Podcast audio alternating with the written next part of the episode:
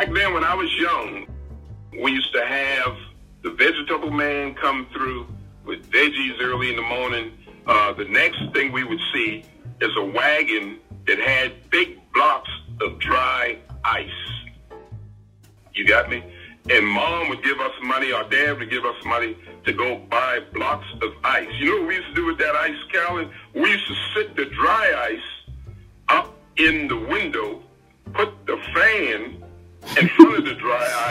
and cut it on.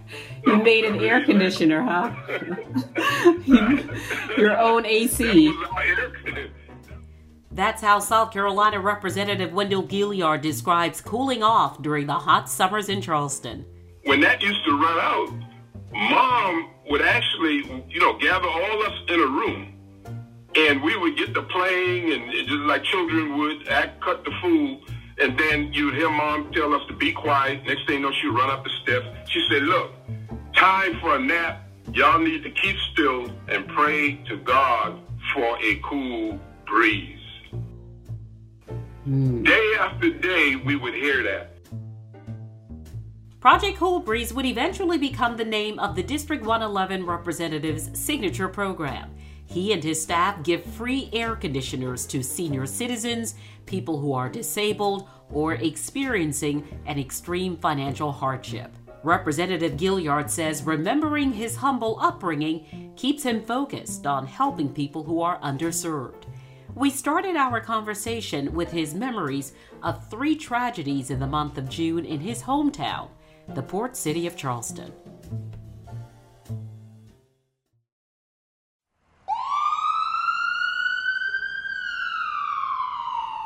Number nine keeps showing up. Whether it's the Rodeo chemical plant uh, as you well know, back in June 17, 1991, and of course we had the uh, firemen in June, and at number nine, we lost nine lives. And of course, the Mother Emanuel tragedy. Uh, you know, and I've lost friends in, you know, in all those tragedies. So uh, the month of June is, is like me and many others, is, is really heavy on us. But when you look at the Mother Emanuel tragedy, you have to wonder, uh, and especially if you are, uh, you know, if you are a lawmaker, you have to wonder, you know, have we really made any progress? And I would have to be honest with you. You know, my first concern would definitely be no. Okay. And I base that on the fact that when you look at South Carolina, we have hate groups on the rise. Uh, you know, hate crimes are on the rise in South Carolina. Uh, and when you make a commitment, uh, like me and my team did, because no man or no woman is an island, you know, I work with a, a group of people that I consider fantastic. Uh, you know, we tried to make a difference by introducing the hate crime bill. As you well know, it passed the House, and that was a, a big move, historic move upon itself uh, because you're talking about 124 members, including me. Okay, and believe me, if if it were not for bipartisan support, uh, we we I don't think that bill would ever be made out of the House. Carolyn, it made what we call the calendar for the Senate. We got it approved in the House. It went to the Senate. It passed the Senate subcommittee, and then it was due to be heard on the floor of the Senate. Uh, and, and time ran out, but it made the calendar. And when I say that, what I'm saying is the the bill still has a heartbeat because the Senate would now have to take it up in January. So what we decided to do uh, is to mount a campaign from now until January to get everybody, encourage them to call their state senators and encourage them to thank the ones who did vote for it uh, and you try to bring aboard the ones who did not vote for it because we need their vote. Their votes are very pivotal. Uh, you know, once we can get it past the Senate and send it to the governor's desk to be signed off, uh, and I've had the question put to me, well, what if the governor doesn't sign off? Well, you got to remember, uh, it, then it would take two thirds of the House and two thirds of the Senate to override uh, uh, that the governor might veto. So that's where the bill is now. When I think about the tragedy in Mother Emanuel, those some, some of the people who actually died were dealing with uh, being gentrified out of the city of Charleston, out of the city of North Charleston. They were dealing with things such as crime and drugs in our communities. But unfortunately, they didn't live to continue the good fight. So now that baton, in a sense, has been passed uh, on. And when I say pass on, I'm talking about so all the younger people, the middle-aged people, the older people, to step up and step out. Okay, I'm proud of the young people what they're doing now. Okay, for the most part, what they're doing is great. I, I, I never thought I would live to see a uh, of course, you and I remember the Black Panthers, uh, but here we are now with Black Lives Matter. You know, I think it's a strong movement. I think it's a good thing for our society, and they have made some progress. I want to go back just a little bit and just focus on the hate crimes legislation. You have spent a lot of time speaking with other lawmakers about this. And I'm wondering, those lawmakers who are in opposition of moving forward, what have they expressed to you as the reason they don't see this as a, a valid or valuable piece of legislation? Well, the bottom line, Carolyn, most for the most part, is the, the people on on the uh, right, and believe me, has some people on the left also, Democrats and Republicans the, their concerns is the fact that when you present change, uh, some people just won't accept change, okay, until they see the majority of the people rise for change, okay. They, you know, it's, it's you get the concerns like, okay, Wendell, uh, tell me what good is a hate crime bill is going to do in South Carolina? Well, if they hadn't done the research, look what the other states do, because now we're just two states. Uh, we're down to two states that don't have it, uh, including South Carolina, that don't have a hate crime law. When I when we first started, me and my team first started with this endeavor, there was five states that didn't have it, and I believe it's just South Carolina and Wyoming.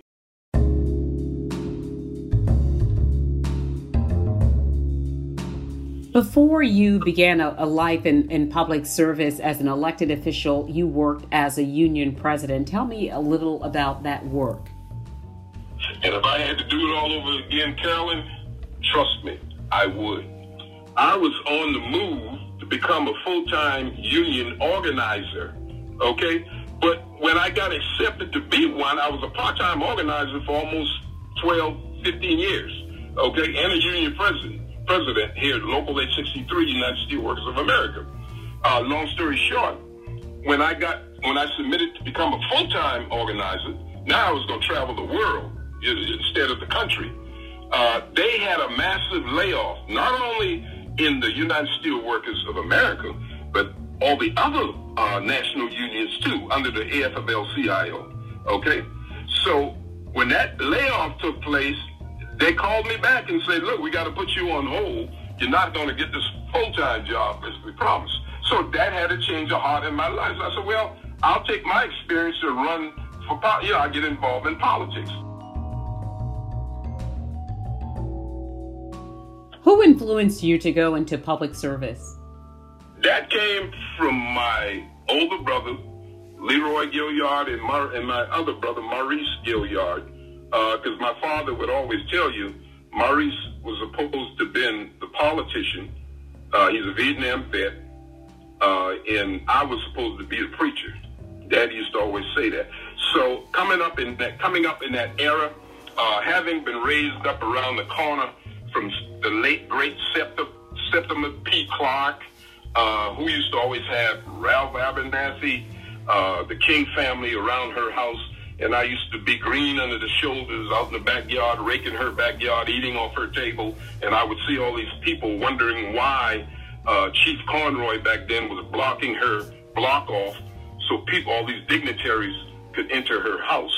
I was I was fortunate to be raised up around people like meeting Jesse Jackson or you know the Martin Luther King uh, the third, and that and that's why it inspired me to name the Spring Street Cannon Street corridor, which we, me and Cordell Campbell, we brought a million plus uh, dollars back then because everybody always said, well, that's just symbolic. No, it's always about economics too. We brought a million and a half dollars funded for those corridors to bring it up to par, but gentrification took hold, okay, and we started fighting that. So it, I was fortunate enough to be raised around people who was in the movement, uh, and I'm proud of that. Uh, Mr. Bennett, the union man, uh, Isaiah Bennett, uh, Jim French, all these other people out there. I was always active. I worked on the late, great Tobias Ganson campaign, and he won it. And I was in 10th grade. I worked on the late, great uh, Peyton. You remember Peyton? He got assassinated on Spring Street. Okay, I worked on his campaign when he ran for office.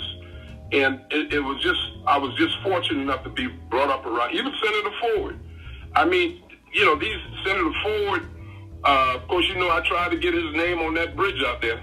They, and, and they told me apart uh, in the local newspaper here. They thought I was crazy uh, for trying to do that because I knew that it was Arthur Ravenel that stood in the middle of that bridge when we did the ribbon cutting because I was on city council. He told the story about how Senator Ford was pivotal in getting over $800 million uh, from the feds because they needed that vote. Maggie Glover, he told, uh, Arthur Ravenel told the story. Our Senator Ford went and got that vote. And because of that, that bridge is up there today.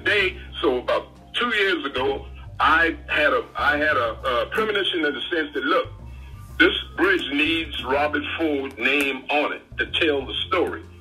And don't you know they wore me out left and right for even coming up with that idea. And I have facts to prove that. And I don't mind. Look, my point is, once again, when you're doing things that are right after you prayed about it, and people try to insult you, the more insults I get, the more the more motivated I am What motivated you to run for South Carolina House of Representatives?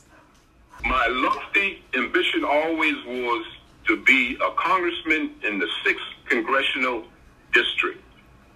Okay, once I spent 10 years city council level, many of my supporters met with me and they encouraged me to go ahead and seek higher office. So I settled for the state office, I, I actually went to Councilman Robert Mitchell House because he was next in line to run in that district, District 111. Okay? And I spoke with him. And I told him, I said, look, I know that rumors have it you're going to run uh, for the state office. I'm not going to run for the congressional district again, but if you if you're not going to run for the state office, I would like to have that opportunity. And Robin Mitchell looked at me in his living room. He said, Wendell, you go ahead and do it. And I did it. Okay? We did it. My team did it. Okay? And uh, that's how it all started, Carolyn. And I've met dignitaries along the way, presidents, governors. Uh, it encouraged me to start my own consulting business, uh, which I'm very proud of to this day. So I'm glad you asked that question. Representative Gilliard, the past year and a half has certainly been difficult for everyone. We are all affected by the pandemic. Well, if you go online uh, on YouTube, thank you, Mr. Speaker. When I first brought the pandemic awareness to the state level, important coronavirus. Did you know they called me crazy? Did you, did you, they, they wanted to know was I smoking something? And you could see that speech online when the speaker called me up and I presented. It was, and I, I remember the month I did it in.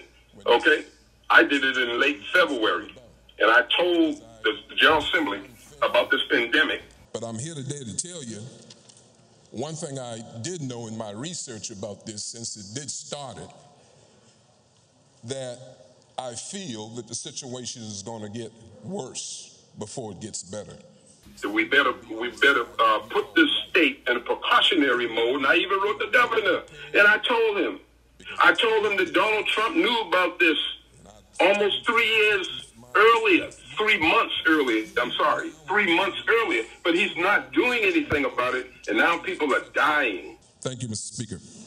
Thank you, Mr. Gilliard.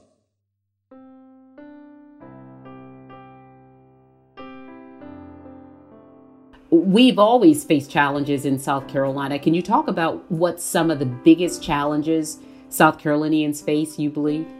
Uh, when you look at affordable housing, homelessness, uh, when you look at racism, uh, I would have to choose those three.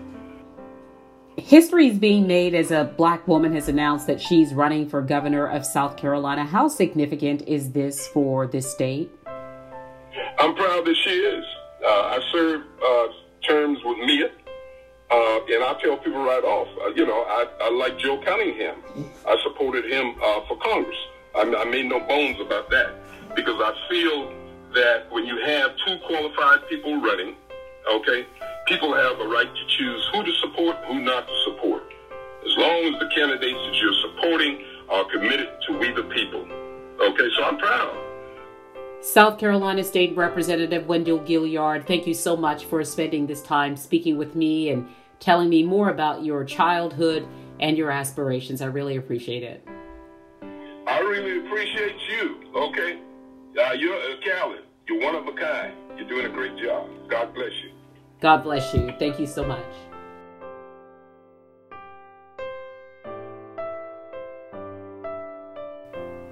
That's it for this episode of Let's Talk.